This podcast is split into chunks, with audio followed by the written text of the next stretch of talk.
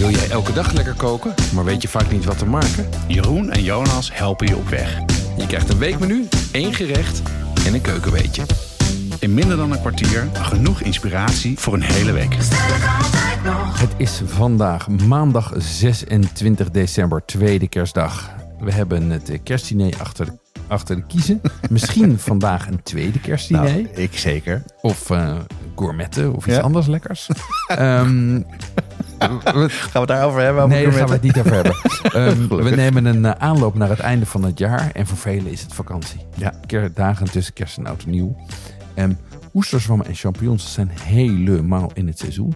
En vrijdag is de mooiste dag van het jaar. Het is Bacon Day. Het is Bacon Day. Hey, het menu voor deze week. Op maandag staat niets, want iedereen heeft waarschijnlijk plannen of anders genoeg eten over van gisteren. Op dinsdag maken we nasi goreng. Op woensdag maken we een knolselderijsoep met boerekool en tortellini. Op donderdag een friquet salade met geroosterde pompoen en spinazie. En op vrijdag mijn favoriet, paddenstoelensoep. Ja, lekker, lekker, lekker, lekker klinkt dat allemaal. Vandaag tweede kerstdag, dus geen suggestie voor vandaag? Nee, ik zei al net, ik denk dat de meeste mensen plannen hebben. Of misschien juist wel heerlijk vinden om geen plannen te hebben en niet in de keuken te staan. Dus iets bestellen. Dat kan natuurlijk altijd nog. Of gewoon wat eten meenemen van gisteren of wat je zelf hebt gemaakt. Ja, heel goed. Maar morgen moet er gewoon weer worden. Gaan we gewoon weer aan de kook. Zeker. Hoe maak jij je nasi goreng, Jonas? Ja, dat is natuurlijk gevaarlijk. Want nasi goreng kan je op veel manieren maken. En dat is natuurlijk vast een goede manier. Ik maak het op een relatief simpele manier. Ik zorg eerst dat mijn rijst gekookt is. Ja. En meestal laat ik die afkoelen.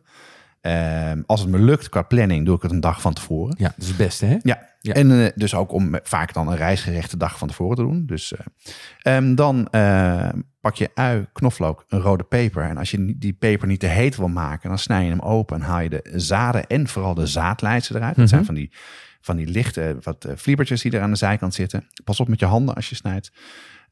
Dat doe je in olie. Dan bak je een beetje aan. Daarna voeg je terrassie toe. Ja. Essentieel bij nasi goreng. Met wat gember. Daarna gooi je de groenten erbij. En als je die groenten klaar zijn, dan geef je die smaak met sojasaus of met andere smaakmakers die in het recept staan. Dan voeg je de rijst toe. En als dat klaar is, dan bak je een ei en die leg je er bovenop. En dan schuif je op de bank, doe je favoriete serie aan. En dan denk je aan de gezellige discussies tijdens het kerstdiner. Heerlijk, schep je sambal daarbij. Ja. Wat grappig is, ik maakte hem net zoals jij. Maar sinds ik in Indonesië ben geweest en gezien hoe ze het daar deden, doe ik eigenlijk de groente helemaal aan het eind erdoor. Aan het einde? Oh, ja. Grappig. Maar het grappige is ook dat als je daar naar de nasi kijkt, daar zit bijna geen groente door daar. Dus eigenlijk wat ze er meestal doorheen doen, is gewoon diepvriesworteltjes en doppers uit zo'n doos. Ja, gewoon diepvries ook gewoon. Ja, die schudden ze gewoon zo uit een doos schudden ze die erin. Dus je hoeft eigenlijk alleen maar te ontdooien in de warmte. En of taugé doen ze erdoor. Nou ja. En doordat je dat doet, tenminste, krijg ik mijn rijst, wordt die wat droger en wat meer gebakken. Ja. En minder gestoofd in dat vocht van die groentes. Dus ik vind dat eigenlijk lekkerder. Ja. Alleen dan moet je er wel weer groenten naast gaan eten. Want dan zit er gewoon veel minder groente in. Ja. Niks, geen kool of wat dan ook. Ja. Gewoon, ja. Nee, zeker. En dit is ook wel een goede manier om een beetje groente uit je koelkast te verwerken. Of die je over hebt van kerst. Leuk hoor. En interessant om dat te horen. Ik zie dan staan een soep met boerenkool en tortellini. Ja, dat dacht ik ook. Ja, maar toch. Het is weer een recept van Francesca. Ja. Nou, daar hebben we het vaker over gehad en daar koken we vaak van. En het is altijd echt goed. Ook omdat knolselderij komt veel voor. Hè? Ja. Dus daar kan je ook een prima soep van maken. Het is goed in het seizoen. En wat het leuke hiervan is, het is een soort soep. Waar je boerenkool ook bij doet. En als laatste doe je wat tortellinis erin. Dus het is ook een beetje, dat ken je misschien wel uit de Aziatische of Chinese keukens, dat je zo'n wontonsoep hebt. Ja. En dat is lekker om een soort van smaakbommetje erin te hebben. Ja. Dus, en je kan zelf kiezen of je het vegetarisch vegan maakt door of tortellinis zelf te maken. Of misschien heb je het met kerst gemaakt. Of koop ze gewoon uit de vriezer of bij de supermarkt. Ja, goed idee hoor, om die door de pasta te gooien. En ik denk dat ik op die manier ook hier thuis ook de hand op elkaar ga krijgen. Waar gaan we het zo wat uitgebreider over hebben? Nou, ik zei al, vrijdag, de dag voor oudjaar, maak ik een lekkere paddenstoelensoep. En daar wil ik het even wat verder over hebben.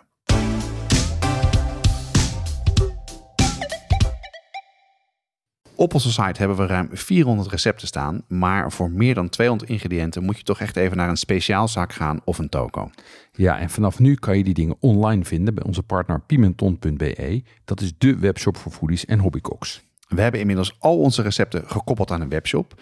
Bestellen gaat dus heel makkelijk. Het is alleen klikken op een link in de ingrediëntenlijst. Ja, en Pimenton zit in België, maar bezorgt in de hele Benelux voor €3,95. Ga naar Pimenton.be om te bestellen. Ja, ik zou bijna zeggen, jouw beroemde paddenstoelensoep. Ja, toch? Ja, vind ik wel. Ja. Ik vind hij is ook hartstikke lekker. Hoe maak je die? Ja, die maak ik. Ik zal even heel kort stappen uitleggen. Je begint met aardappels. Aardappels geeft ook wat meer vulling. Ja. En dan maakt hem ook wat steviger.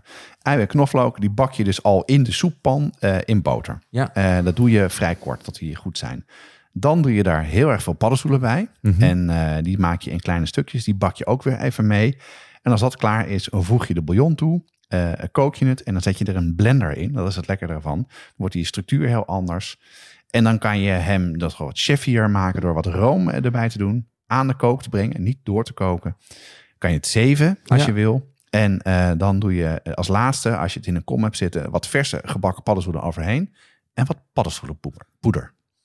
Wacht even, je vroeg, wat is paddenstoelenpoeder, Jonas? Ja, dat is dus, dat heb ik wel uit een wat fancier kookboek van Heston Blumenthal. Ja. Maar het is echt goed te doen. Dat is een soort hele slimme hack om iets heel erg veel smaak te geven. Oké. En dat doe je door gedroogd eekhoornsbrood en gedroogde shiitake. Nou, die zijn goed te vinden. Ja. Die rooster je 5 minuten in een beetje een medium warme oven. 150, 160 graden geloof ik.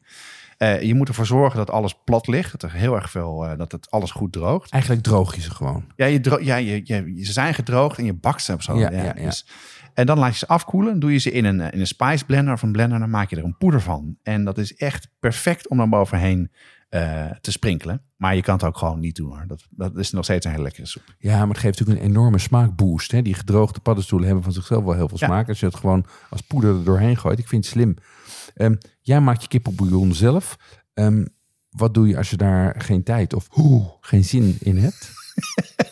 Bam, bam, ja. Jij hebt geen kippenbouillon in de vriezer, Jeroen Doucet? Ik heb... hoe maak je... Wat doe je als je daar geen zin in hebt? Ik wil het al. Nou, gewoon een bouillonblokje gebruiken. Ja? Ja. En dan kan je natuurlijk... ik zou kip doen. Je kan natuurlijk ook een paddenstoelenbouillonblok daarvoor gebruiken. Je hebt ook mogelijkheid om bij een slager gewoon te kopen. Ja. Let dan wel op dat er niet allemaal vulling in zit en dat die niet te zout is. Of een fond kan je kopen. Of heb je misschien nog wel over van het kerstdiner.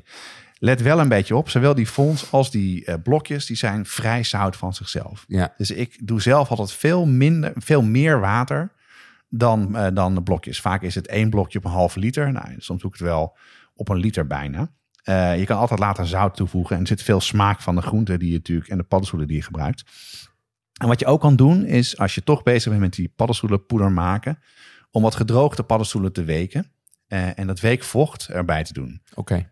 Kan wel wat zand in zitten, dus let daar wel een beetje voor op. Maar dat geeft ook weer een hele lekkere smaak. Dus kan je een beetje met een hek, met een bouillonblokje, of misschien zelfs met een maggi-blokje, kan je prima bouillon maken. Lekker. Wat je wil. Welke paddenstoelen gebruik je hiervoor? Ja, ik gebruik hier gewoon champignons voor. Gewoon eenvoudige, het blauwe bakje? Het blauwe bakje met de witte champignons. Je kan grote champignons doen, maar dat zijn natuurlijk in wezen dezelfde champignons en dezelfde smaak. Ja. Portobello's zijn hele grote champignons. Ja. Maar je kan natuurlijk ook shiitakes erbij doen. Of oesterzwammen, die ook veel te vinden zijn.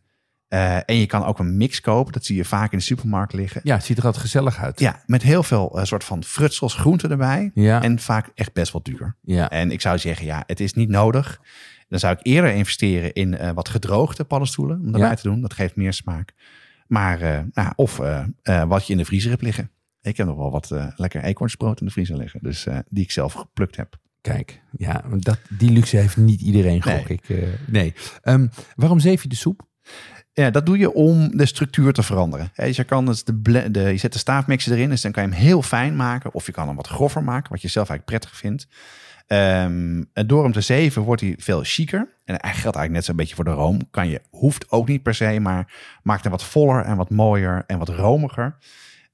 En dat kan je dus, wat mij betreft, ook weglaten. Maar misschien is het een goed idee voor oud en nieuw om het mee te nemen. Je kan alles goed van tevoren voorbereiden.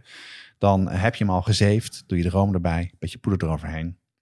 Zoals jij zegt, Bob's your uncle. Ja, nee, heel goed idee. Want je loopt dan toch de hele dag oliebollen en appelflappen te eten. Ik tenminste. En dan is het wel lekker om even een hartig sausje tussendoor te gooien. Nou, laten we het even over oliebollen hebben dan. Ja, want oliebollen is iets wat een soort van gebruik is met oudjaren. Ja. Heel Nederland maakt ze of koopt ze bij de staakerven. Ik kom gewoon niet op het woord. Oliebollenkraam. Ja, bij de kraam, dat is het woord. Ja. Jij maakt ze zelf, hè? Ja. Hoe doe je dat? Ja, ik maak ze ieder jaar. Doe ik echt waar? Ieder jaar. Echt. Ieder jaar. Ik maak het dag van tevoren deeg. Nou ja. Zodat het lekker kan rijpen. En dan begin ik eigenlijk al na het ontbijt met frituren.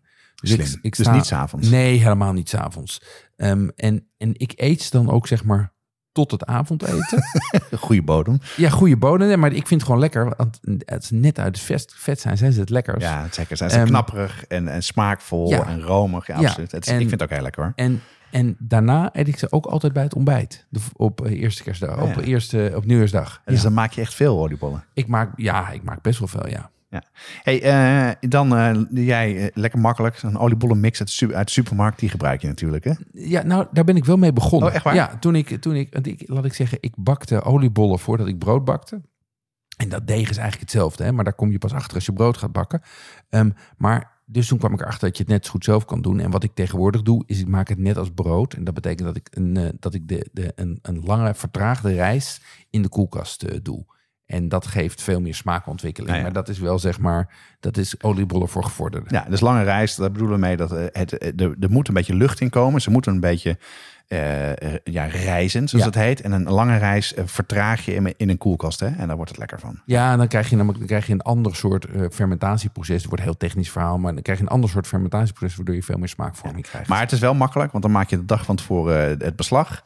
Zet je in de koelkast en de volgende ochtend kan je aan de slag. En na het ontbijt zet ik de frituur aan en dan begin ik te scheppen. Ja. Hey, je zei net, je maakt veel brood. Ja. Veel dezenbrood maak je. Heb je dat ook, gebruik je dat ook voor om oliebollen te maken? Ja, dat was de holy grail, zeg maar. Dus dat heb ik 1 keer geprobeerd. Maar Vorig jaar heb je dat gedaan. Ja, of het jaar daarvoor volgens mij. Ja. Maar ik vond dat veel lastiger dan gisteren. Dus ik kreeg vrij...